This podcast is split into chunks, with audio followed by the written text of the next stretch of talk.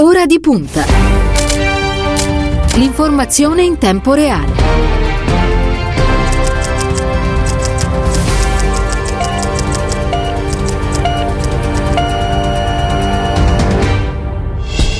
Venerdì 22 gennaio, sono passati 7 minuti dopo le 8, una buona mattina e bentrovati all'ascolto da parte di Cristiano Bucchi, un saluto alla squadra quest'oggi di Ora di Punta, Stefano Gagelli in redazione, Domenico Carillo alla parte tecnica, Antonio Palmuccio e Silvio Garbini per quanto riguarda lo streaming e il numero che avete a disposizione per comunicare con la nostra redazione 342 14 26 902, numero eh, costantemente a vostra disposizione. E allora intanto vi dico subito quelli che saranno gli ospiti che nel corso del nostro appuntamento ci raggiungeranno. Tra poco ci collegheremo con la corrispondente della stampa tedesca Costanze Reuscher, fra l'altro uno dei volti noti del programma televisivo Propaganda Live. Eh, ci raggiungerà subito dopo Gianrico Carofiglio, scrittore, eh, già senatore e magistrato. Poi avremo un filo diretto tutto dedicato alla questione recovery, visto che ieri la bozza italiana è arrivata a Bruxelles, eh, è stata trasmessa prima di di quello che sarà un confronto in Parlamento e poi successivamente con le parti sociali. Ne parleremo con Chiara Braga, parlamentare del Partito Democratico, fa parte della segreteria nazionale responsabile ambiente e coordinamento ufficio per il programma e poi sarà con noi anche l'ex ministro del lavoro e delle politiche sociali Enrico Giovannini. Eh, nel frattempo le prime pagine di questo venerdì Titoli di apertura che si differenziano anche quest'oggi. Il Corriere della Sera, un'inchiesta mina le trattative, eh, Cesa, il leader dell'UDC indagato, si dimette da segretario, Di Maio e Di Battista, basta con il dialogo. Gratteri non è giustizia orologeria, il centrodestra intanto sale al colle, non si lavora così. La Banca Centrale Europea, niente ritardi sul recovery plan ed è proprio sul recovery che sceglie l'apertura la Repubblica, basta ritardi sul recovery, questo è il titolo, la Presidente Lagarde, la Presidente della Banca Centrale Europea mette in guardia gli Stati membri, eh, Guartieri, il Ministro dell'Economia, non c'è un caso Italia, miglioreremo il piano come è stato chiesto a tutti. Intanto Conte cede sui servizi la delega al suo consigliere diplomatico Benassi. Il manifesto Diritti al confino è il titolo d'apertura. Il Tribunale di Roma condanna il Viminale per i respingimenti al confine italo-sloveno per il giudice che ha accolto il ricorso di un profugo pakistano sono illegittimi in Bosnia il dramma umanitario di migliaia di migranti abbandonati al gelo, al gelo in una ex fabbrica al confine con la Croazia.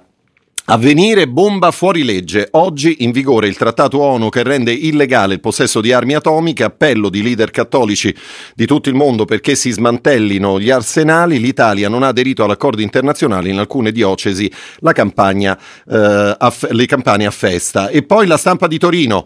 Covid, l'allarme dell'Europa. Serviranno altri lockdown. Preoccupano le nuove varianti del virus. Gli ospedali si preparino al peggio. I leader dell'Unione Europea stop ai viaggi viaggi non essenziali, il taglio delle dosi Pfizer inquieta Arcuri. Infine, eh, il Sole 24 Ore, il quotidiano di Confindustria, la scommessa di Wall Street su Biden, la borsa punta su rivoluzione verde e infrastrutture, ma teme tasse e regole anti-tech. Fra l'altro, a proposito di eh, coronavirus, vi leggo quella che è una notizia che mh, mm, pochi istanti fa le agenzie hanno battuto, e cioè che decine di migliaia di abitanti di Hong Kong entreranno in lockdown a partire da domani per cercare cercare di contenere una nuova ondata di contagi di coronavirus.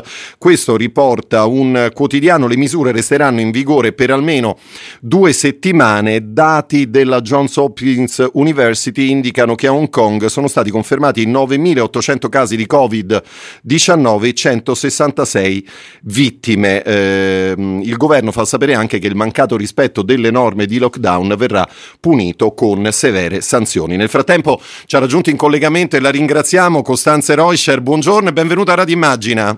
Buongiorno e eh, tanti auguri per la nuova radio. Eh, se posso dire questa cosa un secondo, volevo eh, farvi i complimenti perché fare mh, i media, i radio, i giornali, le reti televisive nuove in questo periodo in cui la stampa eh, in generale soffre è sempre una bellissima notizia. Costanze, grazie, grazie molte. Fra l'altro ricordavamo in apertura, oggi è una giornata lunga per te, no? Perché oltre il lavoro da corrispondente della stampa tedesca sei anche impegnata televisivamente con propaganda live. Certo, sì, stasera ci vediamo con chi vorrebbe vederci. Assolutamente, l'appuntamento lo ricordiamo è sulla 7. Costanze, se sei d'accordo, io partirei proprio da quest'ultima notizia che riguarda l'emergenza Covid, perché ho visto, ho letto che anche, anche in Germania ci sono problemi che riguardano la distribuzione del vaccino. Esattamente, abbiamo in realtà lo stesso problema eh, come, come, ce l'ha Italia con la Pfizer che ritarda le consegne e crea gli stessi problemi come, come qui, eh, come in, in, tutti i paesi dove, dove c'è questo rallento ehm, del, delle, delle, consegne, eh, c'è il problema delle seconde eh, vaccinazioni, del richiamo, eh, si cerca di eh, frenare ora le prime vaccinazioni vaccinazioni per, eh, per avere le dosi sufficienti della seconda. Eh, in realtà, eh, diciamocelo con molta, serie, ehm, eh, con molta sincerità, eh, è un problema che era prevedibile. Eh, produrre centinaia di migliaia di milioni eh, di dosi o miliardi addirittura era ovvio che poteva, potevano esserci dei ritardi. abbiamo forse sperato troppo in una un vaccinazione troppo veloce, molto veloce, che era un po' irrealistico. Siamo già a buon punto che abbiamo un vaccino e avremo altri vaccini a breve. Ho letto che in Germania il 41% della popolazione comunque è soddisfatta di come il governo sta gestendo questa, questa epidemia? Sì, eh, in realtà eh, diciamo, ehm, siamo stati travolti anche noi da questa seconda ondata eh, perché gli stessi errori che sono stati fatti in Italia in altri paesi europei, in tutto il mondo, eh, di vedere una eh, luce molto chiara all'orizzonte dopo la prima ondata in primavera e dopo il lockdown e eh, con diciamo, un'estate abbastanza eh, libera, ehm, un po' liberi tutti, anche la è stata travolta da questa seconda ondata perché il virus è molto aggressivo, è sempre stato detto. La gestione comunque della sanità è stata eh, molto buona in Germania fin dalla prima ondata. E, in, un nostro vantaggio è sicuramente che abbiamo un sistema territoriale, eh, non siamo così tanto legati agli ospedali eh, come l'Italia lo è stato, ehm, quindi ehm, il tracciamento in una prima fase era molto più facile eh, il trattamento anche degli anziani, ehm, tutto, diciamo, eh, il, la cura eh, e la prevenzione per le mm, categorie molto a rischio come gli anziani è stata eh, gestita molto meglio. Eh, questo si può dire, fin dall'inizio abbiamo avuto tanti tamponi, il sistema ha subito funzionato, ma questo appunto è tutto grazie, eh, me ne sono accusato molto per, mm, per, appunto, eh, per, perché noi giornalisti dobbiamo conoscere un po' in tutti i paesi i sistemi ormai con i quali eh, si gestisce la pandemia per fare anche dei paragoni. Um, siamo veramente fortunati grazie sia al sistema territoriale eh, che permette una gestione mh, mm, diciamo più ravvicinata a ogni cittadino eh, e eh, escludendo la pandemia in gran parte dagli ospedali eh, quindi, quindi siete, popolari, diciamo no? che siete eh, più... attenzione nelle RSA sì. ora per esempio c'è la possibilità eh, di vaccinare subito è iniziato subito a vaccinare gli anziani abbiamo più o meno le stesse cifre come vaccinazioni in Italia e in Germania ma non dobbiamo dimenticare che in Germania abbiamo già ehm, iniziato a eh, vaccinare anche gli anziani, che è una cosa molto più difficile e complessa che vaccinare il, personale sanitario che è comunque nelle strutture, si trova già lì, non è complicato. Vedremo nella seconda fase ora eh, come funzionerà il sistema italiano. Thank you. Certo, Roisher, senti, prima di portarti eh, verso la politica italiana, vorrei fare un passaggio sugli Stati Uniti, visto che sui giornali naturalmente eh, c'è ancora la, la notizia di quello che è stato l'insediamento del 46 presidente eh, Joe Biden. Eh, c'è ancora chi, chi eh, racconta di questa poetessa Amanda Gorman che ha incantato l'altro giorno i pochi presenti al, al giuramento, però la domanda che ti faccio, guardando naturalmente alla Germania, è che cosa vi vi, aspettate dal neopresidente americano? Eh, ci aspettiamo che um, lui eh, farà il contrario del suo predecessore, cioè non dividere il mondo, non dividere gli Stati Uniti, non dividere le persone, eh, ma unire. Infatti è questo il suo eh, primo diciamo, motto eh, che vuole unire gli, gli, americani di nuovo. No? Eh, la, diciamo, le politiche dei populisti della destra, del Trump e dei suoi colleghi in Europa è di dividere le società, eh, le nostre comunità ed è la cosa più pericolosa perché la democrazia vive dell'unione. Eh, infatti lui parla anche, ha parlato della fragilità della democrazia che abbiamo dovuto conoscere in questi ultimi mesi e anni eh, e che però la democrazia ha vinto, lui ha detto non, abbia, non, ha vinto un candidato, non ho vinto io, ha vinto la democrazia, in questo ha ragione. Questo è quello che ci, chiaramente ci aspettiamo, si aspetta la Merkel, si aspetta il mondo eh, intero, eh, anzitutto quello democratico, eh, che lui riuscirà a um, um, risaldare tutte le, le, le, spaccature nel nostro mondo. Eh, una cosa sicuramente importante che lui vuole ri, eh, firma, eh, riavvicinarsi al, agli obiettivi climatici di Parigi, eh, che vuole fare una ehm, politica di integrazione, dare molta più attenzione ai migranti, a chi è socialmente indietro e debole. diciamo unire i grandi temi anche mh, ehm, nei grandi temi del pianeta fino ai temi sociali del suo paese. Certo, eh, e poi c'è il vicepresidente Kamala Harris, eh, di cui tanto si è, si è, letto e si continua a leggere naturalmente. Da donna che, che impressione hai guardando al vicepresidente americano? Una ottima impressione. Eh, lei, Kamala Harris, è una donna forte, è una donna moderna, è una donna che nasce già con, la, eh, con una identità di una donna autonoma, eh, che, che diciamo eh, non ha più bisogno del passo della emancipazione perché sua madre lo era già una donna emancipata, eh, una donna che non ehm, che forse eh, non deve neanche essere un simbolo perché è una cosa che dovrebbe essere nelle nostre società una normalità. Eh, eh, quando è stato eletto, faccio un piccolo escorso al, alla politica tedesca, eh, quando è stato eletto pochi giorni fa anche il nuovo capo della CDU Armin Laschet ehm, e si parla ora del candidato cancelliere in Germania, sì. Eh, la, un grande giornale nazionale ha scritto sarà un uomo. Perché ha scritto questa cosa? Perché questo titolo? Perché chi ha intorno ai vent'anni ed è nato nell'era della Merkel non sa, cioè molti giovani non sanno che potrebbe anche essere non una donna. No? Eh, sono diciamo, paesi in cui essere donna e essere donna al potere è già una grande normalità. Comunque negli Stati Uniti chiaramente lei è importante perché è comunque figlia di, un, di immigrati e, um, e, di colore, di, di, di colore eh, quindi eh, questo eh, avrà un grande effetto di integrazione.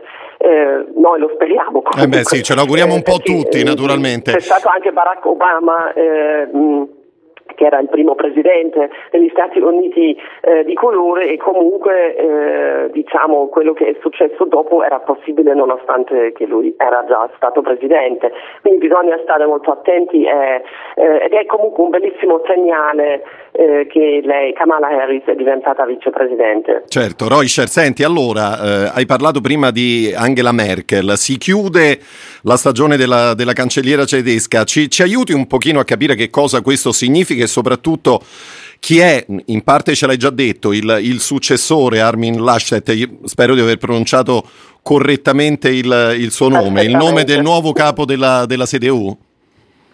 Allora, si chiude l'era Merkel ed è stata un'era in cui eh, questa donna, eh, con tutti i suoi difetti e le sue durezze, eh, apparse soprattutto anche all'estero nell'Unione Europea, ehm, eh, ci ha guidati, ha guidato il paese attraverso varie crisi.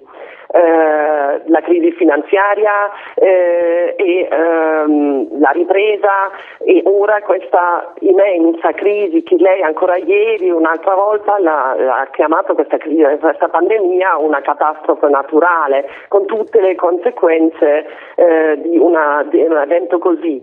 Ehm, è difficile essere alla sua altezza per chiunque che la segue eh, perché eh, una delle cose che l'ha distinta particolarmente era la serenità con la quale lei ha governato. Lei è una donna, eh, innanzitutto è una donna eh, ed è fortissima, è una donna con poco carisma, ma una donna eh, con una grande dose per un cancelliere o per un presidente di un consiglio, un governo in questo momento. Ehm, che nulla la può ehm, diciamo disequilibrare, eh, nulla le può togliere l'equilibrio eh, che lei eh, riesce ad avere nelle sue azioni. Eh, Armin Laschet sicuramente è un uomo anche molto tranquillo, ehm, è un politico con esperienza, con successo, è presidente della, della regione con, più popolata da Nordrhein-Westfalen eh, zona delle ex miniere o ancora miniere, zona dell'acciaio, eh, grande industria, grande eh, regione di operai, di grandi disagi anche sociali nei vari mh, mm, decenni passati. Eh, lui guida abbastanza bene questo governo ed è eh, sempre anche un, un, uomo che comunque essendo democristiano ha vinto le elezioni in quella regione che era sempre rossa storicamente, quindi ha già eh, un successo di eh, elezioni dalla sua parte eh, è forte di sostegno nel partito perché guida questa, questa, grande regione che da sola su mille delegati nel congresso eh, ha 300 eh, delegati e quindi la, anche la sua vincita era abbastanza sicura, poi era un po' il candidato della Merkel.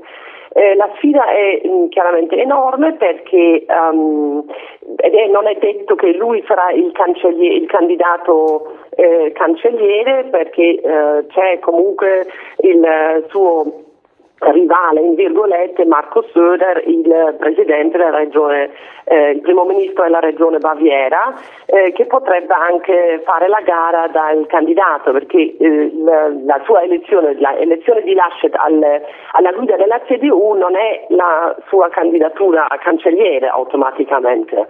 Il partito dovrà decidere in, uh, deciderà più o meno in aprile, in primavera, chi sarà poi questo candidato cancelliere. Eh, è chiaro che fare una, mm, una campagna elettorale in, un, in, mezzo a una pandemia eh, dopo 16 anni di una cancelliera così forte è una sfida immensa. Eh sì, sfida, sfida, sicuramente importante. Allora, in collegamento tra qualche istante ci dovrebbe raggiungere anche Gianrico Carofiglio. Eh, Costanze Reuscher, allora veniamo al dibattito, vediamo al dibattito italiano. Eh, due giorni fa la fiducia a Palazzo Madama per quanto riguarda il governo Conte, anche se oggi i giornali ci raccontano insomma, di un lavoro che sembra, sembra complicarsi. Ho qui davanti la Prima della Repubblica, si complica l'operazione responsabile il Partito Democratico vede le elezioni. Ehm, si è complicata la, la faccenda? Che, che, impressione hai? Eh, è una domanda complicatissima, facile e complicatissima. In realtà è chiaro che sarà complicato perché eh, la maggioranza con la quale eh, Conte il governo ce l'hanno fatta, eh, martedì al Senato era colliticcia, sì. lo sappiamo tutti, è evidente. Eh, ci sono dentro dei personaggi che uno non vorrebbe vedere dentro una maggioranza che deve governare quest'anno così complicato in Italia.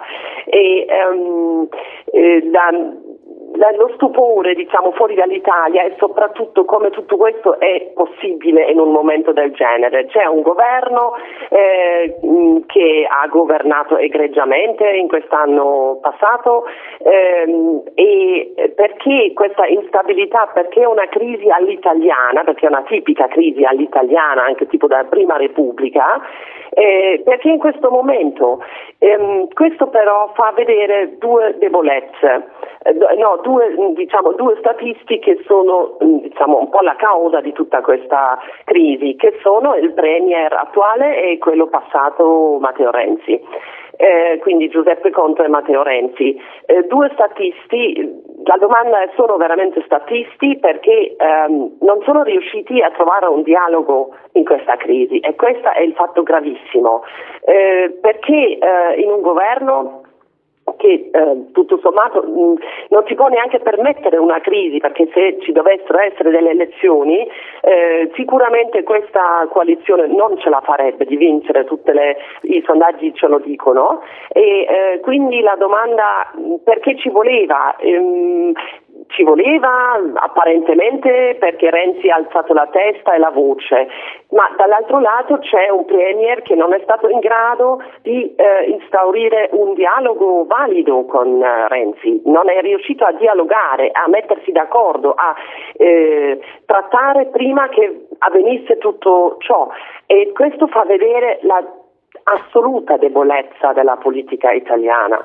Eh, Costanze, ti posso interrompere? Ti... Un ti posso interrompere un istante? Certo. Per, perché nel frattempo diamo il benvenuto anche a Gianrico Carofiglio. Buongiorno e grazie per essere con noi. Buongiorno, buongiorno a voi tutti e agli ascoltatori. Grazie, scrittore, potremmo dire in un'altra vita magistrato e politico, Carofiglio. Mi passa questa, questa espressione? Ma no, ma diciamo che la vita è la stessa, nel senso che, che magistrato per tanti aspetti è una cosa che ti rimane e che nel bene e nel male non ti togli di dosso. Politico, ho fatto il parlamentare però non è quello l'unico modo di fare politica, secondo me io ne faccio di più adesso di quanto ne facessi quando ero parlamentare, è un'idea di politica che secondo me noi dovremmo rileggere complessivamente come partecipazione civile, non soltanto ricoprire delle cariche. Certo. Fatte queste precisazioni pedanti, sì, insomma, Vabbè, pedanti ma opportune. Ehm, caro figlio, eh, prima di arrivare alla, alla, politica, io le vorrei chiedere qualcosa intanto sul suo nuovo romanzo, visto che è uscito da pochi giorni La disciplina di Penelope Mondadori, un romanzo intanto diciamo che si svolge nel nord Italia, in particolare nella città di Milano, giusto?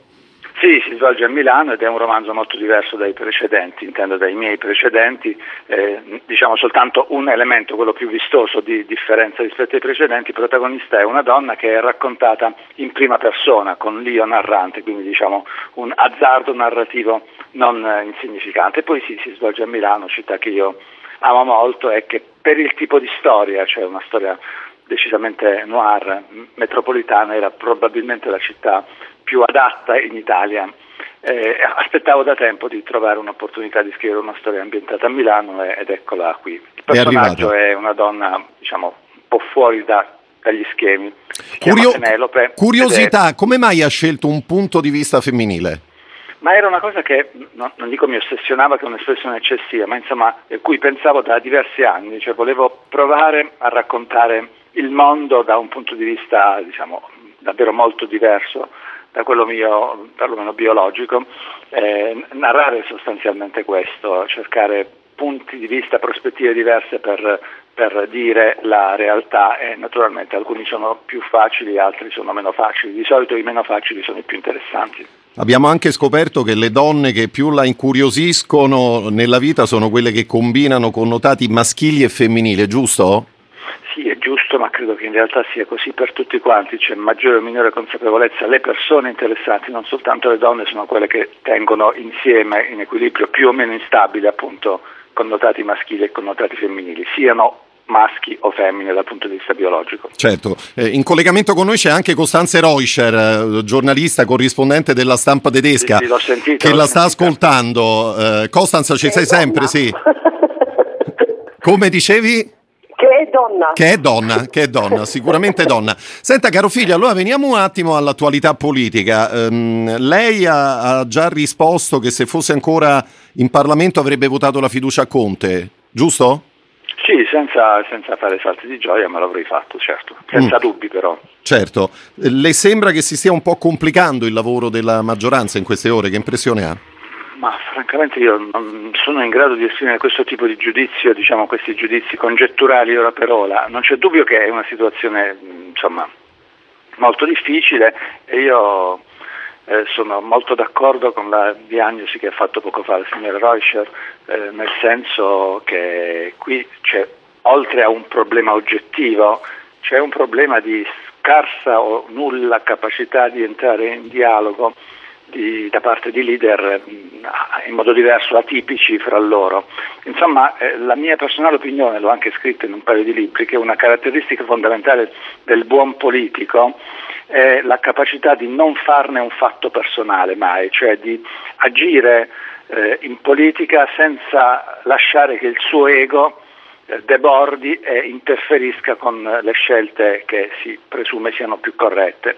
Purtroppo questa è una regola che viene poco o nulla applicata e certamente che vediamo violata in questa vicenda da parte dell'uno, tanto per non girarci attorno, eh, Renzi che pur essendo stato in gran parte accolte le sue giuste osservazioni all'inizio su alcune questioni politiche eh, in materia di recovery, in materia di delega ai servizi, ha insistito evidentemente facendo una partita che col merito c'entrava solo fino a un certo punto e dall'altro, dall'altro, dall'altro lato Conte, ma in generale moltissimi appartenenti alla maggioranza che dicono ora con Italia Viva non si parla più, che sembra un pochettino tipo hai tirato il pallone in tribuna, adesso noi ce ne andiamo e non giochiamo più e rischiamo di far saltare veramente tutto eh, da molti punti di vista. Quindi secondo lei il dialogo con Italia Viva va, va ripreso? Ma non c'è dubbio, una persona può esserti simpatica o non simpatica, puoi considerarla affidabile o non affidabile, eh, molte considerazioni critiche di questo tipo sono fondate rispetto a Italia Viva, rispetto ai comportamenti personali di Renzi, che è un talento politico che va sprecandosi di giorno in giorno sempre di più, però eh, tutte queste premesse non devono impedire la ricerca di soluzioni possibili in un momento di una difficoltà enorme. E qui io ho fatto un tweet qualche giorno fa, mi è venuto proprio spontaneo. Non so perché in questi giorni scrivevo nel tweet, mi viene in mente un quadro di Hieronymus Bosch, che è La nave dei folli, e la sensazione è proprio questa. Roisha, è d'accordo con caro figlio? Assolutamente sì. Io penso eh, quello che dicevo prima che è un governo, una politica molto mh, indebole, instabile, eh, quello che preoccupa è la gestione dei soldi quest'anno. Eh, sono in arrivo i soldi del Recovery Plan eh, Fund, eh, mentre il plan appunto non è ancora, ehm, non è ancora pronto, non, non è ancora scritto. Altri paesi come la Germania e la Francia che in realtà hanno anche molto meno bisogno di questi fondi, hanno già tutto pronto da mesi. Eh, in Italia c'è questo PNRR che è una cosa vaga però ancora, no? non è un vero plan eh, come spendere questi soldi, che tra l'altro sono tantissimi, un fiume di soldi come il Marshall Plan, e, ehm, non, come vuole gestire questo governo eh, con questo Premier, eh, questi soldi non ce l'ho ben chiaro, non saranno eh, questi comitati che lui avrebbe voluto di manager che, che gestiscono, deve essere la politica a gestire, deve essere la burocrazia, l'amministrazione pubblica ehm, e mi pare che in Italia ce n'è abbastanza di burocrati e di tecnici e di eh, amministrazioni e di ministeri e, e così via eh, che potrebbe mettersi al lavoro direi eh, un po' più velocemente a gestire eh, questo, questo, plan eh, intanto di scriverlo e poi eh, di presentarlo in tempo ad aprile a Bruxelles e poi magari avere già chiaro come quest'anno saranno spesi i primi soldi che arrivano perché non è che arrivano tutti quest'anno. Um, io non vedo assolutamente la perplessità negli altri paesi europei eh, a Bruxelles eh, su mh, mm, come questo governo vorrebbe farcela. Eh, ho detto che il governo ha governato ehm, egregiamente l'anno scorso, ma c'è dentro anche molta narrativa dei, eh, di, di, una comunicazione. Guardate quanto abbiamo agito bene. Eh, in realtà in Italia, Italia, ha i numeri di morti di Covid più alti in Europa, eh, tra i più alti in Europa. Eh, tanti errori sono venuti fuori, eh, tante prospettive sul piano di vaccinazione non ci sono ancora. Come dicevo prima, in Italia sono stati vaccinati il personale sanitario che è molto facile perché si trova già nelle strutture sanitarie, non, non devi andare nelle case per vaccinare le persone. E tutta questa organizzazione e appunto il, mm, il, la, la, gestione del, dei soldi, dei fondi, dei contributi, delle politiche economiche e sociali non la vedo in questo governo. E questo è anche vero, io non l'ho mai vista, non ho visto finora un piano di una politica di sviluppo industriale, sociale eh, adeguato a superare la crisi. Io vedo soltanto eh, dei benefit, dei bonus, delle cose, dei regali al popolo elettorale, se devo essere sincera. Ancora delle cose strutturali eh, che dovranno esserci per rimettere in piedi l'Italia non le ho viste. Intanto si sta eh, diciamo, autodistruggendo eh, il, il, governo in questa, in questa fase così perché non c'è dentro nessuno che riesce a gestire meglio questa fase e non si, non, non si, è riusciti a gestire la crisi. È molto chiaro. parla in tempo. È chiaro. Costanze Reuscher, grazie per essere stata con noi, eh, una buona giornata e buon lavoro. Grazie altrettanto. Arrivederci. Arrivederci e grazie. Caro figlio, anche lei aveva espresso nei giorni scorsi più di un dubbio su come il governo aveva gestito questa, questa crisi. A cosa si riferiva in particolare? Beh, più di un dubbio è legittimo per chiunque. Sì, La certo. questione, diciamo, cui mi riferivo nei giorni scorsi era piuttosto, credo almeno che si riferisca a questo, era sulla, su, sul tema di cui pure parlava la signora Reuscher, cioè del modo in cui ci si accingeva ad affrontare la, l'utilizzazione di tutti i soldi che arrivano dall'Europa. Sì. La questione delle task force è una questione che davvero non si può sentire. La moltiplicazione delle cosiddette task force, la moltiplicazione Non si può sentire apparenti... perché l'abbiamo sentito già troppo spesso, lei dice non ha prodotto mai nulla di buono? Esattamente, esattamente. Non, non si può sentire anche perché per una ragione più profonda, oltre al fatto che l'abbiamo sentito già troppe volte senza che abbiano prodotto nulla, nulla neanche nulla né di buono né di cattivo, nulla, Sì. davvero nulla. Eh, la questione è che moltiplicare gli apparenti centri di decisione non è altro che uno strumento per eliminare i centri di responsabilità.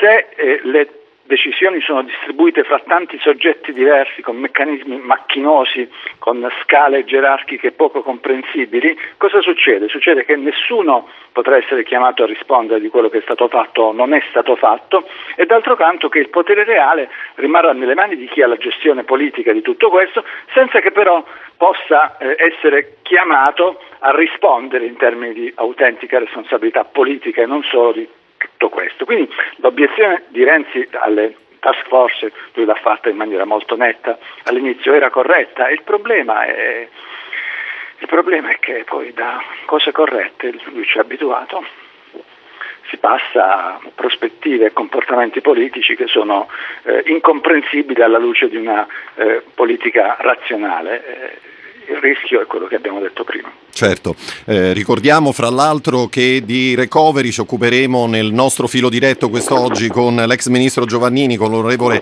eh, Chiara Braga. Ricordavamo, eh, caro figlio, in apertura che ieri la bozza italiana del recovery è stata trasmessa a Bruxelles. Mm, ci sarà poi successivamente un confronto in Parlamento con le parti sociali, quindi diciamo che la freddezza con cui è stato accolto il documento non la sorprende? Ma francamente io non mi sento di entrare nel merito perché non ho studiato e non, non ho approfondito. La sensazione che si percepisce ascoltando commenti avveduti è che appunto la freddezza con cui è stato accolto il documento non sia sorprendente perché si tratta, si tratterebbe, non fatemi dire cose Sì. su cui non ho studiato, di un, eh, di un oggetto molto preliminare, mettiamolo così. Un oggetto molto preliminare, va bene, perfetto. Allora, caro figlio, io intanto la ringrazio per essere stato con noi questa mattina a Radio Immagina. Grazie Ricordo ancora La disciplina di Penelope, il suo ultimo romanzo, edito da Mondadori. Le auguro una, una buona giornata e a presto. Auguri a voi, a tutti, ci servono. Arrivederci. Eh, servono, servono e come. Era Gianrico Carofiglio con cui di fatto chiudiamo la prima parte di Ora di Punta. Ci ritroveremo eh, tra poco con il nostro filo diretto che sarà tutto dedicato alla questione recovery. Vi ricordo il numero per i vostri messaggi, per le vostre domande 342 14 26 902. Ci ritroveremo tra pochi istanti. Restate con noi. Radio Immagina.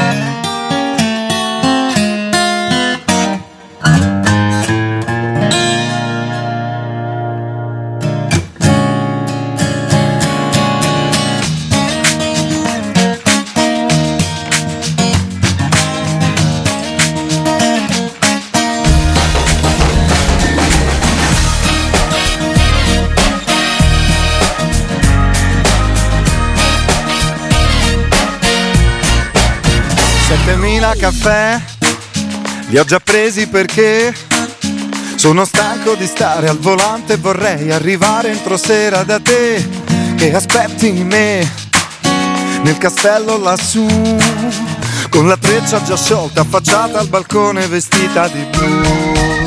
7000 caffè è l'effetto che ho. Quando arrivo al portone ti vedo gridare con gli occhi il mio nome perciò vieni verso di me e io pazzo di te. In un attimo ci diamo il bacio più dolce più dolce che c'è. Ho bisogno di te perché sei bella e poi ho bisogno di tutte quelle cose che non hai.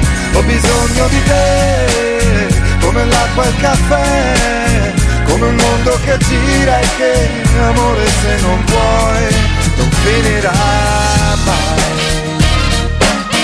Non finirà mai. Ad esempio lo sai l'altra sera ero a casa cercavo da bere ma il frigo era vuoto perché non ho fatto la spesa? Tu non ci crederai. Indovina che c'è. Ho trovato una tazza con l'ultimo dei 7000 caffè. Ora sto qui da solo e non dormo e non volo. Mentre tu sei lontana ripenso a una scena di te senza velo. Non so bene cos'è, forse troppi caffè. Ma stanotte non riesco a dormire, l'amore lo faccio da me. Ho bisogno di te, perché sei bella poi ho bisogno di tutte quelle cose che mi fai.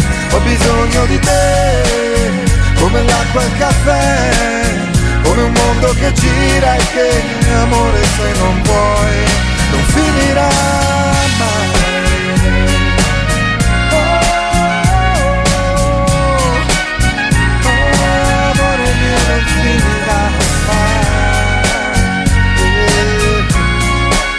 questo mondo che gira e che amore se non vuoi non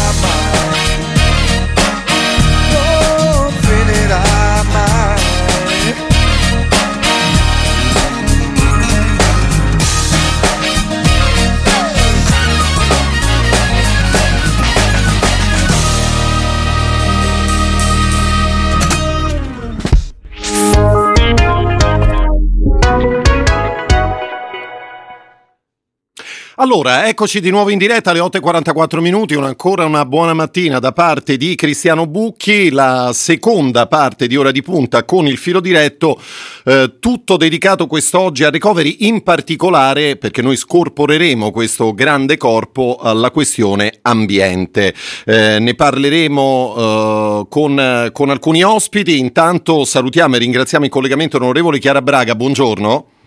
Buongiorno a voi e tanti auguri a Radio Immagina. Grazie molte. Eh, fa parte della segreteria nazionale, responsabile ambiente, il coordinamento ufficio per il programma. Allora, onorevole Braga, abbiamo detto che noi questa mattina scorporeremo un po' questo grande corpo che è il recovery e ci concentreremo in particolare sul tema ambiente. Ricordiamo però alcune cose. Allora, intanto che eh, ieri la bozza italiana è stata trasmessa a Bruxelles eh, e che poi successivamente ci sarà questo confronto in Parlamento e poi con, eh, con, le parti sociali. Intanto ieri che impressione ha complessivamente avuto di come questo, questa bozza è stata, è stata accolta dai colleghi europei?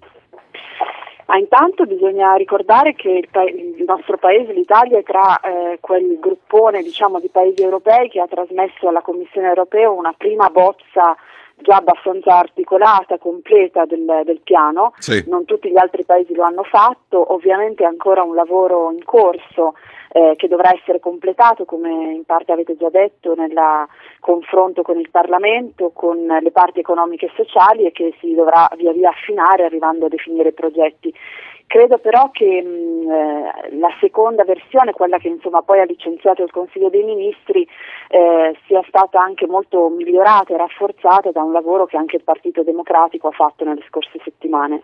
Certo, allora eh, ho qui davanti quelle che sono state in queste ultime ore le parole del vice ministro Misiani. Lui ha detto la, la versione finale del piano tiene molto conto del dibattito in corso, digitalizzazione e transizione ecologica facevano la parte del leone e continuano a farla, come del resto prescrive la Commissione europea. Le risorse aumentano e di molto su tre missioni in particolare, vabbè, che sono la, la sanità, l'inclusione, la coesione sociale, l'istruzione e la ricerca. Io vorrei anche con il suo aiuto, onorevole Braga, ehm, quest'oggi tentare di spiegare a chi ci sta ascoltando di che cosa poi stiamo parlando nello specifico, perché il rischio è quello che poi no, si parli in generale del lavoro recovery senza mai poi scendere, scendere nei, nei particolari. Tra poco ci raggiungeremo raggiungerà anche l'ex ministro del lavoro e delle politiche sociali che, che ha espresso anche più di un dubbio su questo, su questo documento.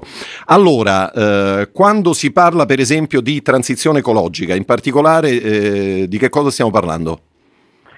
Intanto vorrei ricordare che la transizione ecologica è uno degli assi portanti di questo piano, sì. ehm, assorbe quasi il 40% delle risorse, diciamo circa 70 miliardi, eh, e raccoglie anche una di quelle che è le indicazioni venute dall'Europa che nel vincolare appunto eh, nell'utilizzo degli stati le risorse stanziate del programma Next Generation EU ha proprio posto come condizione quello della, della transizione ecologica, la grande sfida in linea con gli obiettivi del Green Deal europeo, con la neutralità climatica al 2050. Nel nostro caso si tratta soprattutto di investimenti, questo è un punto che vorrei sottolineare, noi abbiamo eh, spinto perché questo piano che dovrà concretizzarsi appunto nella realizzazione di capacità di spesa nei prossimi sei anni ehm, possa mh, caratterizzarsi soprattutto per investimenti capaci anche di cambiare il nostro sistema produttivo. E nel campo della transizione ecologica della rivoluzione verde stiamo parlando sia di investimenti pubblici soprattutto sul fronte della messa in sicurezza del territorio, della realizzazione eh, di una rete idrica e di servizi di gestione della risorsa acqua che devono essere più efficienti soprattutto in alcune aree del paese, ma anche del sistema industriale. Eh, nel piano ci sono eh, investimenti per eh, sviluppare la tecnologia dell'idrogeno verde, per potenziare la realizzazione di impianti di energia rinnovabili, eh, per aiutare il grande cambiamento del nostro sistema industriale nella direzione dell'economia circolare, cioè di un sistema che utilizzi meglio le risorse naturali riduca gli sprechi e faccia crescere anche i campioni dell'industria italiana che in questo campo sono già molto molto avanzati. E quindi bisognerà sostenere lo sviluppo del nostro sistema industriale e economico aiutando quelli che vogliono scommettere su innovazione e sostenibilità ambientale. Perfetto. Benvenuto anche Enrico Giovannini, buongiorno. Buongiorno. Benvenuto a Radio Immagina, lo ricordiamo già Ministro del Lavoro e delle Politiche Sociali del Governo Letta, ex Presidente dell'Istat, eh, cofondatore e portavoce dell'Alleanza Italiana per lo Sviluppo Sostenibile. Giovannini, allora lei ha, ha espresso più di un dubbio eh, sul, sul, lavoro del Recovery Plan, ha detto manca una, una visione, è ancora di questo parere, visto che insomma qualche cosa è stato fatto per migliorare il documento, poi veniamo in particolare naturalmente a al tema ambiente che ci interessa? Che rispetto alla prima bozza ci sono stati tantissimi miglioramenti, però se uno confronta il eh, piano italiano con quello francese, quello spagnolo, eh, la visione appunto, cioè di che Italia vorremmo realizzare nel 2030 non appare così evidente. Le faccio soltanto un esempio e parlo soltanto della visione, appunto, non dei singoli progetti. Nel piano spagnolo si dice nel 2030 la Spagna sarà libera da disuguaglianze di genere una frase fatta così, sì. poi si può discutere se è possibile o meno, eccetera. Nel piano italiano si dice che si punterà all'empowerment femminile e si combatteranno le disuguaglianze lei capisce che in termini di messaggio, e ripeto ho fatto solo un esempio, non solo fa una differenza, ma la differenza è dovuta anche al fatto che nel piano italiano mancano ancora gli obiettivi quantitativi numerici che si vogliono raggiungere. E questo lascia a un lettore un po' tutto indeterminato perché è difficile fare una valutazione complessiva del piano e questo è l'altro aspetto che è strettamente legato al primo si fanno alcune valutazioni di carattere economico, l'andamento del PIL, il rapporto debito deficit PIL, eccetera, ma non ci sono le valutazioni per esempio sull'ambiente o sul sociale. Il governo ha modelli per fare questo tipo di simulazioni, ancorché non perfetti. Ecco, questo tipo di messaggio manca ed è un peccato perché, come è stato ricordato un attimo fa, i soldi del Recovery Resilience Plan non sono sufficienti a cambiare il nostro Paese nel modo desiderato. Abbiamo bisogno di fondi anche privati che però hanno bisogno di una chiarezza su dove appunto vogliamo andare. Onorevole Braga, allora a lei rispondere naturalmente a queste obiezioni da parte di, da parte di Giovannini. Eh, intanto gli obiettivi eh, che, che, come eh, ricordava eh, mancano, gli obiettivi che si vogliono raggiungere e poi appunto queste valutazioni essenziali in particolare sul capitolo ambiente e sociale. Ma io mh, mm, mi rendo conto che il piano non è ancora pienamente definito, sicuramente mh, mm, il tema su cui comunque il governo ha assunto l'impegno mh, mm, che è scritto appunto nero su bianco nel piano, che è quello della valutazione di impatto ex ante dei progetti, è un punto ancora da sviluppare pienamente, ma è fondamentale anche proprio per fare quello che il professor Giovannini ci ricordava, indicare con chiarezza la direzione, gli obiettivi, le finalità e anche gli strumenti dal punto di vista quantitativo ehm, del cambiamento, della trasformazione che ci, che ci, poniamo. Però devo anche dire che eh, rispetto all'impostazione iniziale ehm, parlando ad esempio di eh, uguaglianza di genere, di opportunità per le nuove generazioni, di riduzione delle disuguaglianze anche territoriali, il piano è stato rafforzato in tutte le sue missioni, non c'è più soltanto un capitolo diciamo, dedicato al tema dell'empowerment femminile, dell'aumento della partecipazione delle donne al mercato del lavoro, della loro centralità e dello sgravio eh, rispetto al compito e al peso della cura che ancora oggi grava moltissimo quasi esclusivamente sulle spalle delle donne nel nostro paese, c'è una trasversalità su questi tre aspetti, parità di genere, potenzialità per le nuove generazioni e riduzione dei divari territoriali che attraversa tutte e sei le missioni. È una sfida, noi non siamo abituati a programmare la spesa e a realizzarla, soprattutto nel nostro paese con queste prospettive ed è una scommessa ancora da sviluppare, da giocare.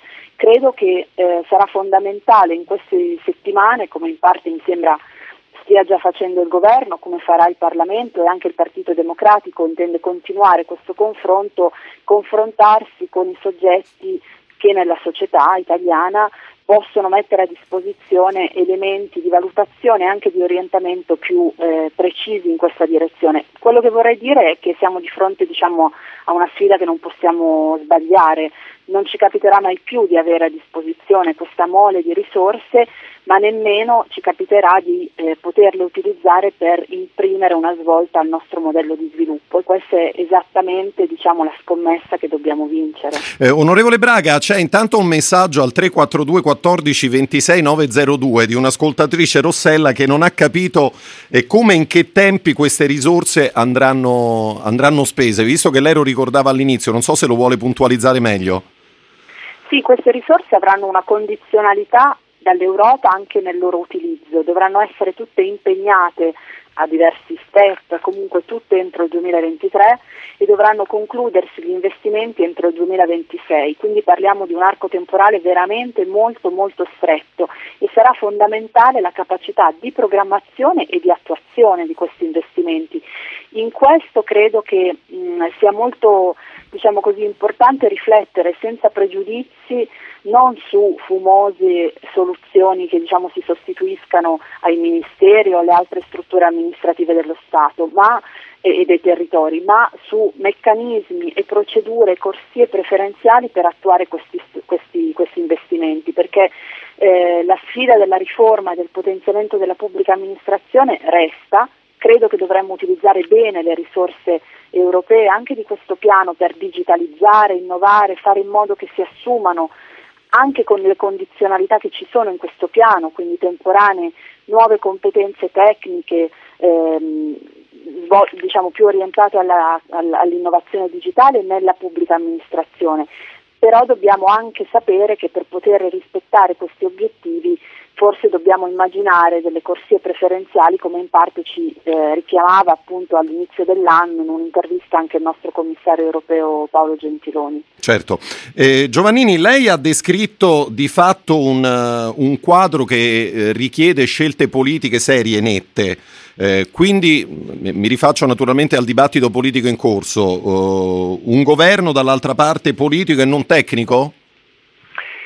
Sì, eh, questa è la mia convinzione perché portare a casa le riforme che devono accompagnare gli investimenti e non parlo soltanto delle riforme finora citate dal piano come quella della giustizia, parlo delle riforme mancanti. Noi possiamo fare una transizione energetica come quella ipotizzata nel piano senza una riforma del mercato elettrico? Ed è solo un altro esempio che le faccio. Ecco, per quello ci vuole una uh, direzione politica eh, e naturalmente sappiamo che gli orientamenti sono diversi, però mi faccia aggiungere due punti che credo siano importanti proprio perché per fortuna questa non è la prima e l'unica volta, credo. Pronto? Sì, sì, l'ascoltiamo, l'ascoltiamo, scusi, prego. No, non è la prima e unica volta in cui il nostro Paese fa programmazione. E le difficoltà nel fare questo piano sono state acuite rispetto ad altri paesi dal fatto che eh, l'Italia non dispone di un uh, istituto per fare programmazione strategica. In Francia c'è, in Spagna in parte, c'è in tanti altri paesi. Io sono due anni che cerco di insistere con il governo Conte 1 e poi Conte 2 per realizzare questo tipo di strumento che tra l'altro è raccomandato dall'Ocse, dalla Commissione europea, cioè un istituto a servizio del governo che metta in rete le migliori eh, risorse, gli istituti italiani ed europei per fare appunto programmazione strategica. Sarebbe un buon modo per dire abbiamo capito, da adesso in poi ci comporteremo diversamente. Il secondo aspetto che richiede una decisione politica importante è la relazione con gli enti locali in particolare le regioni.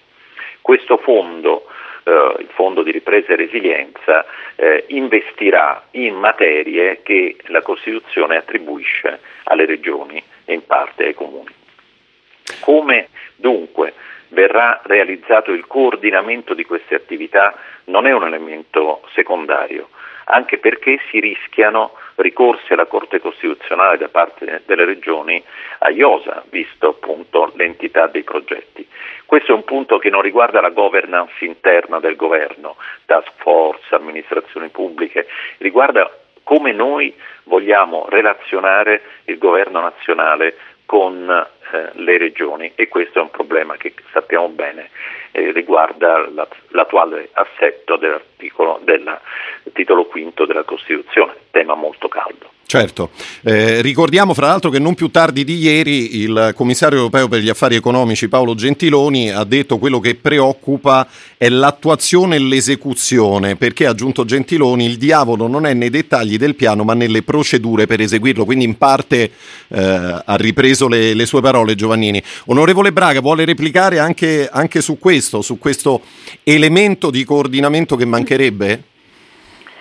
Ma io penso che nella versione approvata dal governo eh, questa consapevolezza poi è molto più presente, se pensiamo ad esempio che eh, le risorse del programma mm, Next Generation EU sono state anche integrate con le risorse, una parte significativa delle risorse del, della coesione, quindi del ministro Provenzano che ha eh, diciamo così, intrecciato queste risorse eh, mettendole a disposizione per rafforzare soprattutto progetti per la riduzione del divario territoriale tra le varie aree del Paese e naturalmente queste risorse non possono che essere gestite e utilizzate in un rapporto molto solido di confronto, di coordinamento con i livelli territoriali e le regioni.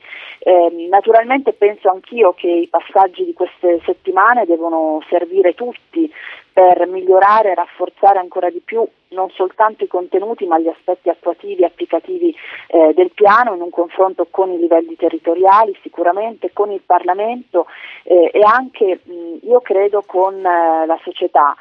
Questo non è un piano che si sviluppa e che si realizza solo dentro le stanze delle istituzioni, siano centrali o territoriali. Questo, svilu- questo piano può sviluppare tutte le sue potenzialità se diventa un progetto comune di visione per il Paese, quindi il dialogo ad esempio con il mondo eh, della società civile, del terzo settore, eh, delle associazioni che si occupano di empowerment femminile, di eh, parità di genere, con il mondo appunto dei destinatari primi di questi investimenti, che saranno le generazioni future.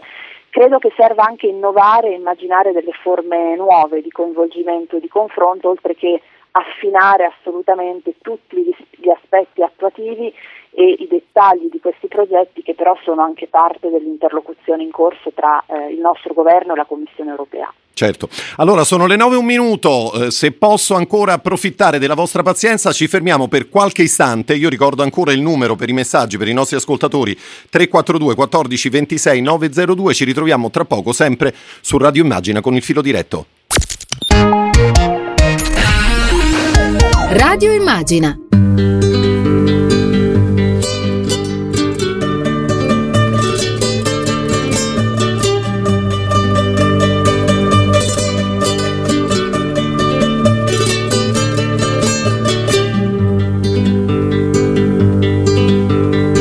Santi che pagano il mio pranzo non ce n'è sulle panchine in piazza grande. Ma quando fame di mercanti come me, qui non ce n'è. Dormo sull'erba, ho molti amici intorno a me, gli innamorati in piazza grande, dei loro guai, dei loro amori tutto so, sbagliati e no a modo mio, avrei bisogno di carezze anch'io.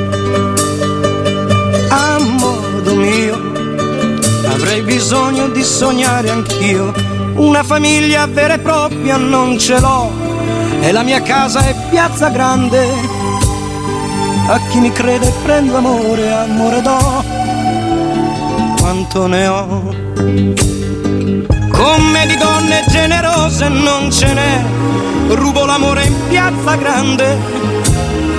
E meno male che briganti come me, qui non ce n'è.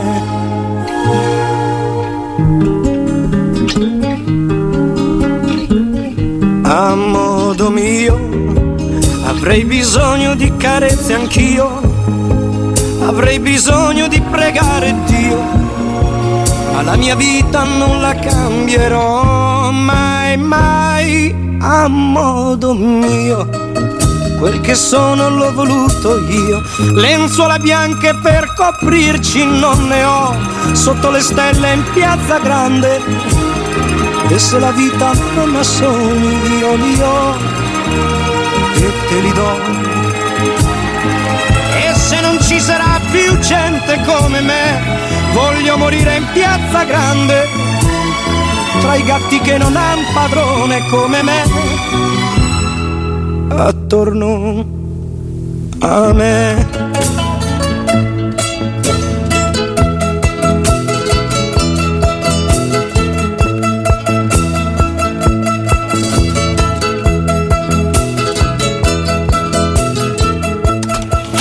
Ora di punta. Filo diretto.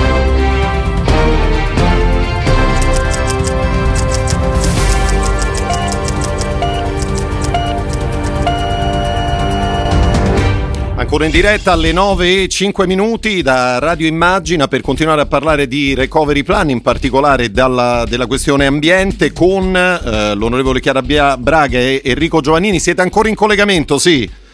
Certamente certo. sì. Fantastico, grazie per, per, la pazienza e per l'attesa. Onorevole Braga, allora eh, la transizione dell'industria verso eh, tecnologie verdi e digitali, poi la creazione di posti di lavoro di qualità, la costruzione, ehm, come si è scritto, di una sovranità industriale a livello europeo, però facendo scelte ben precise, perché Giovannini, lei ha detto, ehm, commentando sempre il documento, che non si possono salvare tutti indistintamente, se non sbaglio, ha detto delle scelte poi chiare e nette andranno fatte necessariamente. Sì, perché eh, abbiamo bisogno da un lato di una giusta transizione, come si dice anche a livello internazionale, ma poi certe centrali, per esempio quelle a carbone, bisogna chiuderle, non è che è discutibile questa cosa, ma bisogna offrire naturalmente alternative. Ed è qui dove io sottolineo come il nostro Paese sia ormai in preda a un bias cognitivo, a una distorsione legata al fatto che chiamiamo questo piano il piano di ripresa, mentre invece si chiama di ripresa e di resilienza. L'Europa ha voluto esplicitamente questa parola.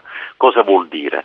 Vuol dire che questi investimenti ci devono rendere più non solo forti, più capaci di ricreare crescita economica e buona occupazione, ma anche più resilienti ai futuri shock, cioè più capaci di rispondere ai futuri shock. Le faccio un esempio per tutti.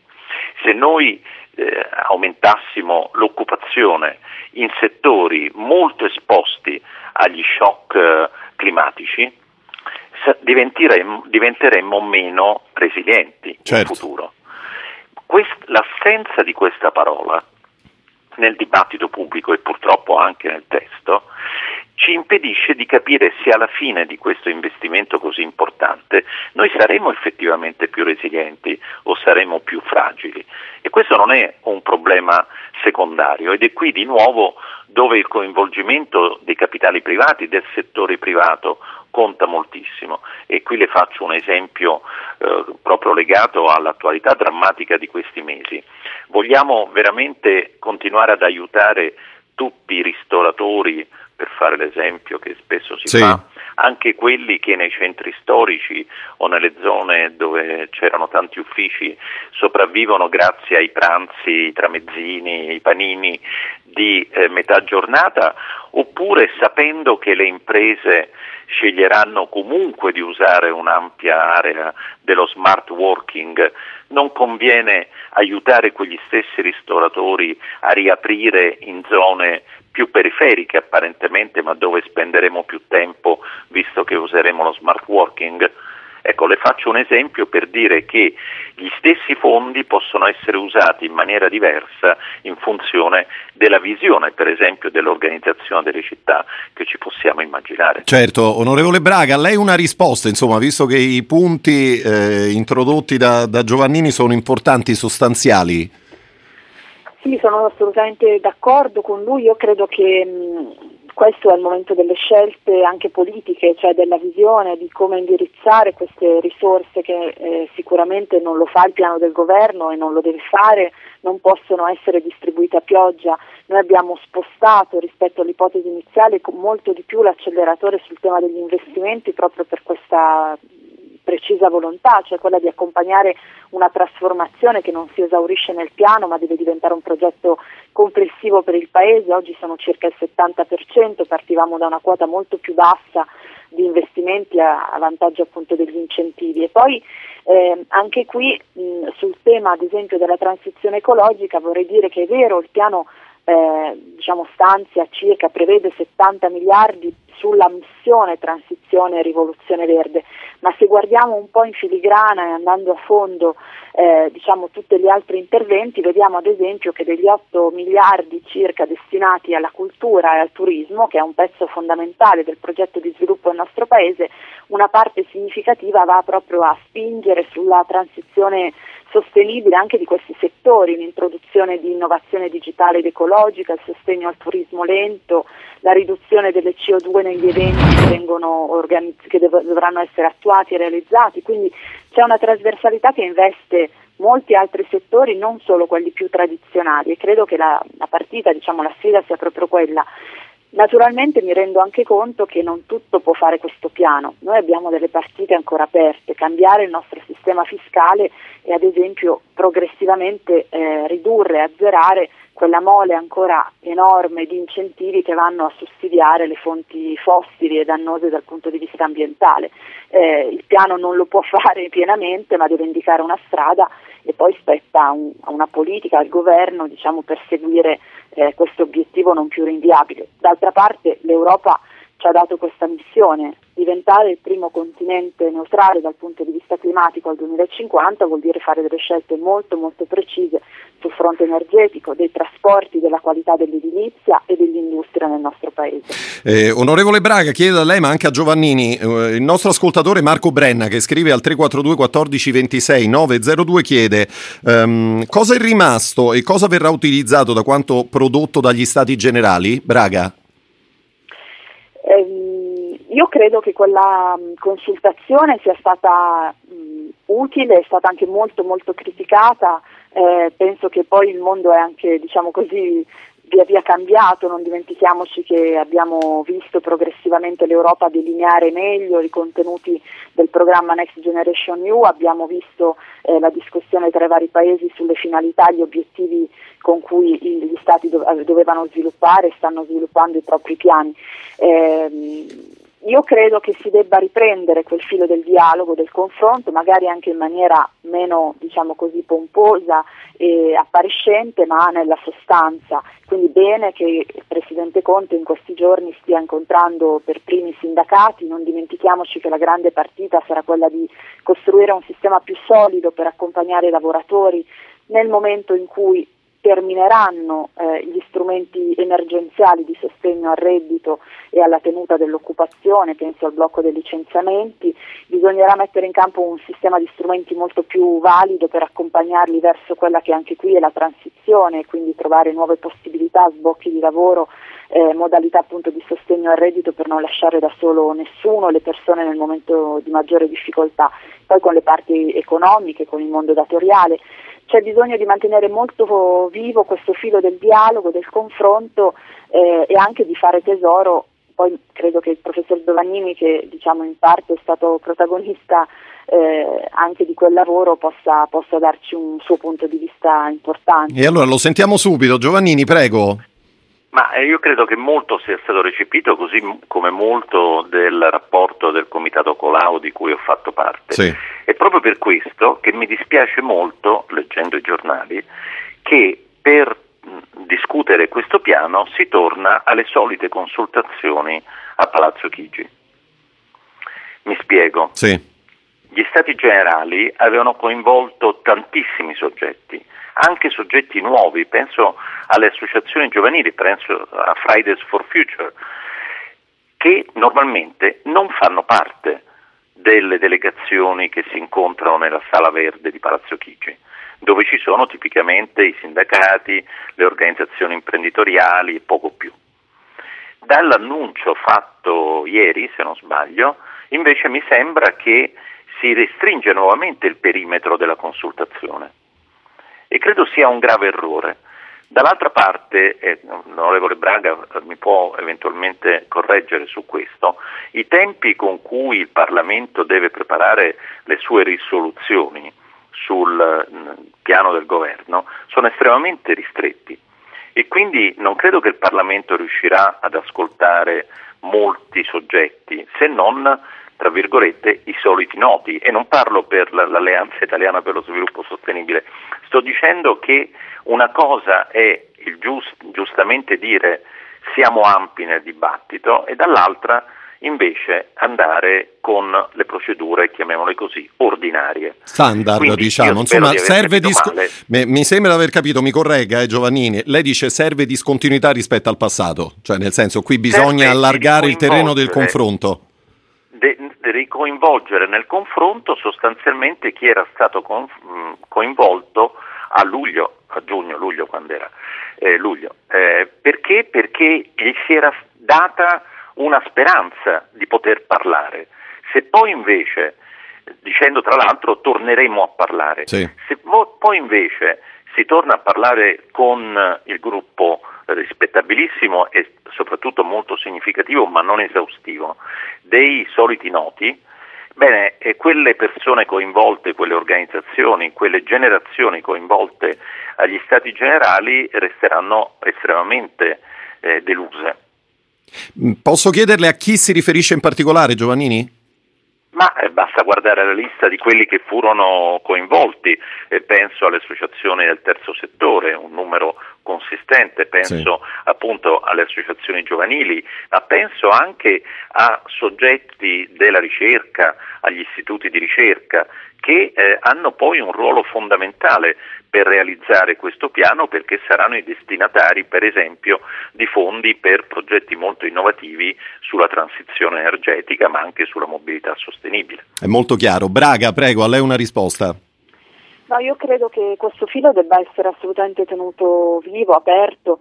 Il Partito Democratico lo ha fatto anche nelle forme forse eh, meno, diciamo così, eh, pubbliche in queste, in queste settimane, lo farà anche nei prossimi giorni credo davvero che si debba anche innovare molto.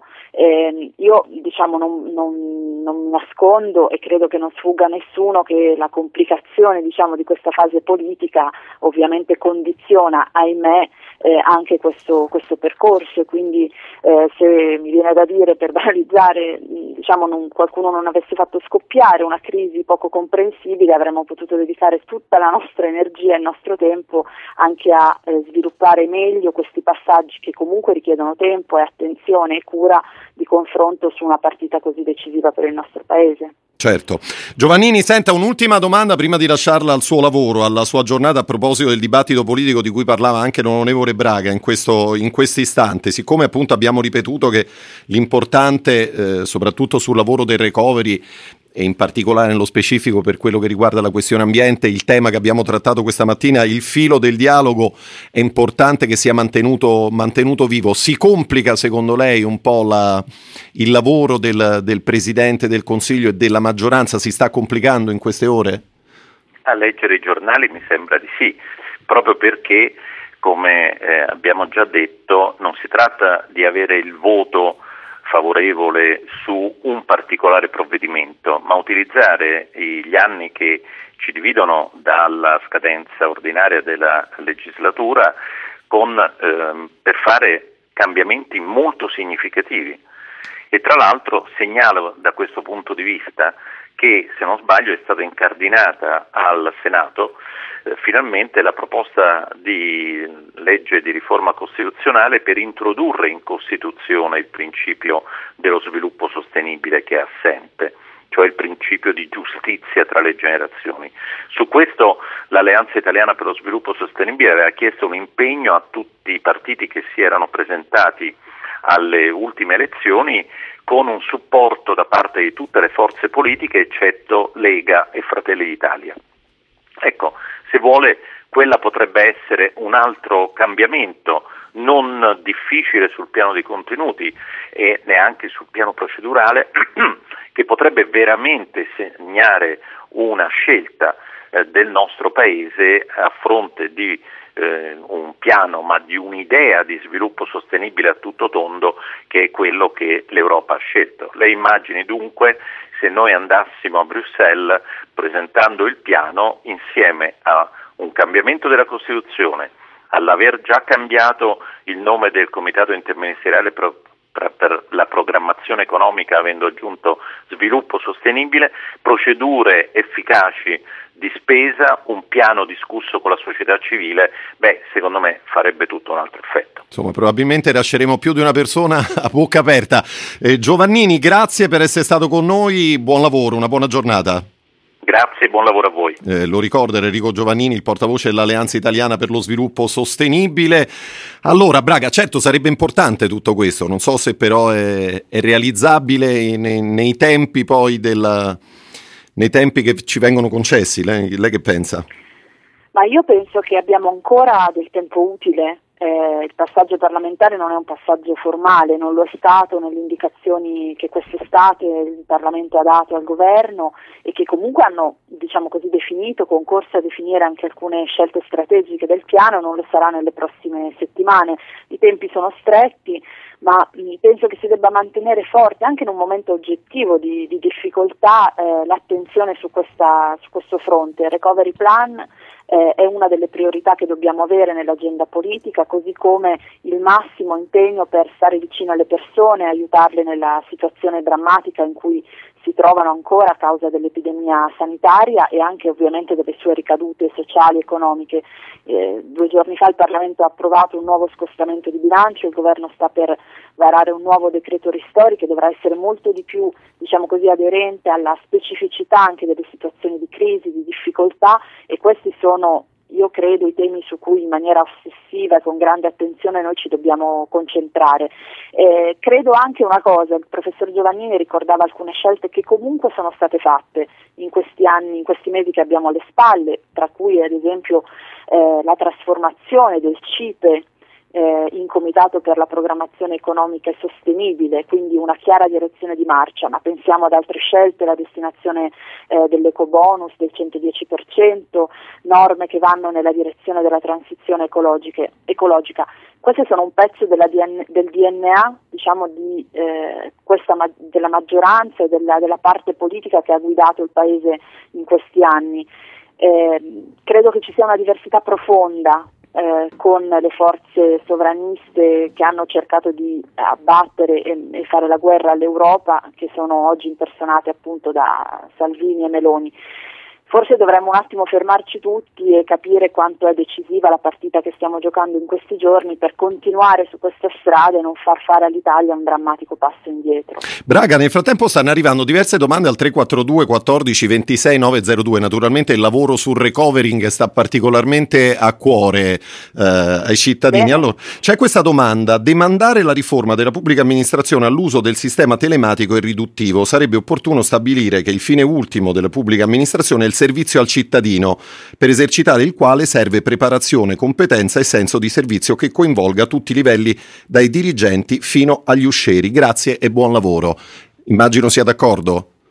Sì, ma non volevo assolutamente banalizzare. Io credo che le tecnologie, la, le tecnologie digitali, eh, l'innovazione appunto tecnologica e la digitalizzazione siano degli strumenti per dare dei servizi eh, più vicini ai cittadini e anche più accessibili a tutti, però questo non avviene solo perché lo si evoca, serve investire moltissimo eh, sulla capacità, sulle competenze, sulle risorse umane, su chi lavora nella pubblica amministrazione. E per molti anni abbiamo smesso di investire nella pubblica amministrazione, questa volta abbiamo un'occasione unica, cioè di poter fare una riforma della pubblica amministrazione avendo anche a disposizione le risorse economiche per farlo, cioè eh, immettendo nella PA nuove competenze, nuove figure, ad esempio io penso ci sia bisogno moltissimo di una nuova eh, diciamo così, eh, esercito di progettisti, tecnici, architetti, urbanisti, ingegneri per accompagnare la trasformazione del nostro territorio, la, gli investimenti in una chiave veramente eh, più sostenibile ed ecologica. In questo senso davvero penso che eh, si debba fare uno sforzo di innovazione che fino in questi anni non abbiamo fatto. Certo. Un'ultima domanda, Braga. Lei eh, nei suoi studi si è occupato in particolare di pianificazione territoriale eh, ambientale. C'è un punto in particolare del recovery sul quale sta lavorando che le sta particolarmente a cuore, partendo proprio da questa sua esperienza? Eh, sì, io sono molto molto contenta che nel recovery ci sia una mm, duplice attenzione molto forte, una alle città, cioè ai luoghi dove eh, le potenzialità anche dell'innovazione sono più forti e dove si può fare davvero il cambio di eh, paradigma nel modello di sviluppo, di mobilità. Di... Pronto? Mi sentite? Sì, adesso sì, l'avevamo persa per un istante, prego. Dicevo, sono molto contenta che ci sia un'attenzione particolare sulle città, sulle politiche urbane, perché lì si può fare il salto di qualità su eh, mobilità sostenibile, sulla lotta all'inquinamento e anche su sistemi diciamo così, di inclusione sociale che sono l'altra grande eh, gamba fondamentale di questo piano. E poi sulla parte che riguarda gli investimenti per la messa in sicurezza del territorio, prevenzione del dissesto idrogeologico, cura dei nostri corsi d'acqua, eh, fare diciamo, infrastrutture che permettano a tutti i cittadini in tutta Italia di avere un buon servizio a costi assolutamente accessibili e che tutelino però anche la qualità e la sicurezza dei nostri fiumi, dei nostri corsi d'acqua, perché troppe volte ripariamo i danni di un'incuria che abbiamo eh, diciamo così, praticato negli anni passati. Questo piano invece guarda con molta nettezza e convinzione a un grande progetto di manutenzione, di prevenzione e di messa in sicurezza del territorio in cui vivono gli italiani. Onorevole Braga, grazie per essere stata con noi. Torneremo naturalmente nelle, nei prossimi giorni, nelle prossime settimane ad occuparci di recovery plan, di ambiente, ma non soltanto. Una buona giornata. Grazie, grazie a voi, arrivederci. Arrivederci, lo ricordo, era Chiara Braga eh, della segreteria nazionale responsabile ambiente del Partito Democratico. Allora, noi chiudiamo questo spazio di ora di punta occupandoci e offrendovi anche un eh, documento che parla di riscaldamento globale. L'ha fatto per noi Maddalena Cardino, sentiamo. Mimose che sbocciano due mesi prima. Succede nel sud Italia ed è uno degli effetti dei cambiamenti climatici. Ma non solo. Nell'ultimo anno si sono registrati più di quattro eventi estremi al giorno. Grandinate, tornado, nevicate anomale e colpi di calore.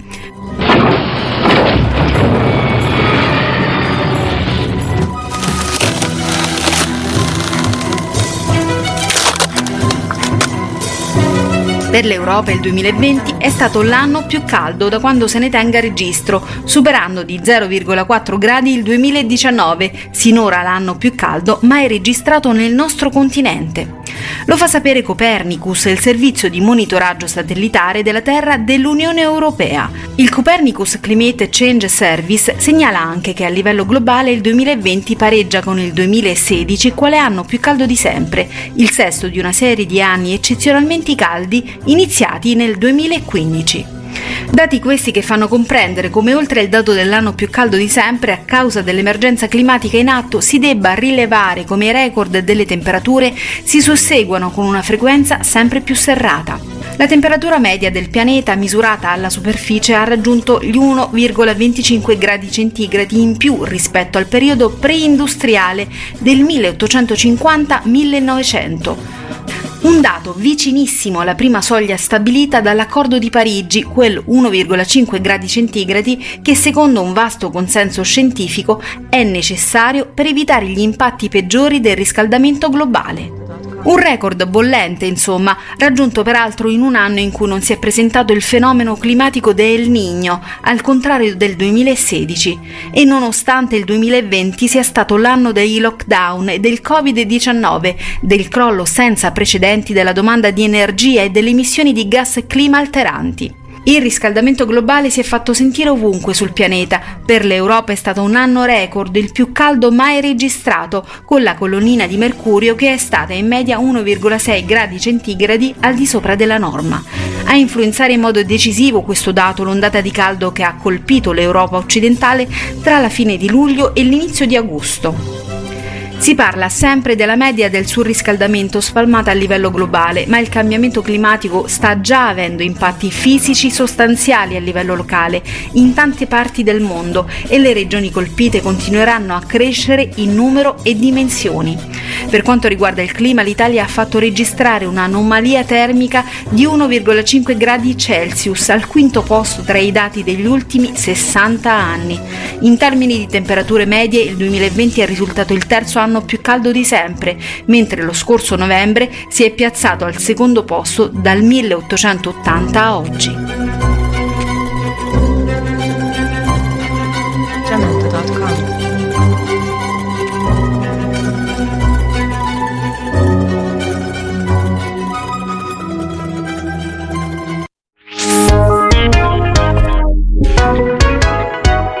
Di nuovo in diretta, allora per i saluti finali, intanto ringraziando anche Maddalena Carlino per questa scheda sul riscaldamento globale, io vorrei in chiusura ricordare e ringraziare tutti coloro che oggi sono stati con noi, Costanze Reuscher e Gianrico Carofiglio, con cui nella prima parte abbiamo commentato le notizie del giorno. E poi eh, Chiara Braga e Enrico Giovannini, eh, con cui invece ci siamo occupati della questione recovery plan, in particolare nella sezione ambiente. Ci fermiamo qua, vi ricordo che con ora di punta ci ritroveremo saremo puntuali lunedì mattina alle 8. Vi ricordo anche l'appuntamento questa sera a partire dalle 18 con Piazza Grande, Tiziana Grandi, eh, Tiziana Ragni e i, suoi, e i suoi ospiti. Ringrazio anche Stefano Gaggelli redazione, Domenico Carillo alla parte tecnica, Antonio Palmucci, Silvio Garbini per quanto riguarda lo streaming e tutti voi per l'ascolto da parte di Cristiano Bucchi. Una buona mattina e a presto.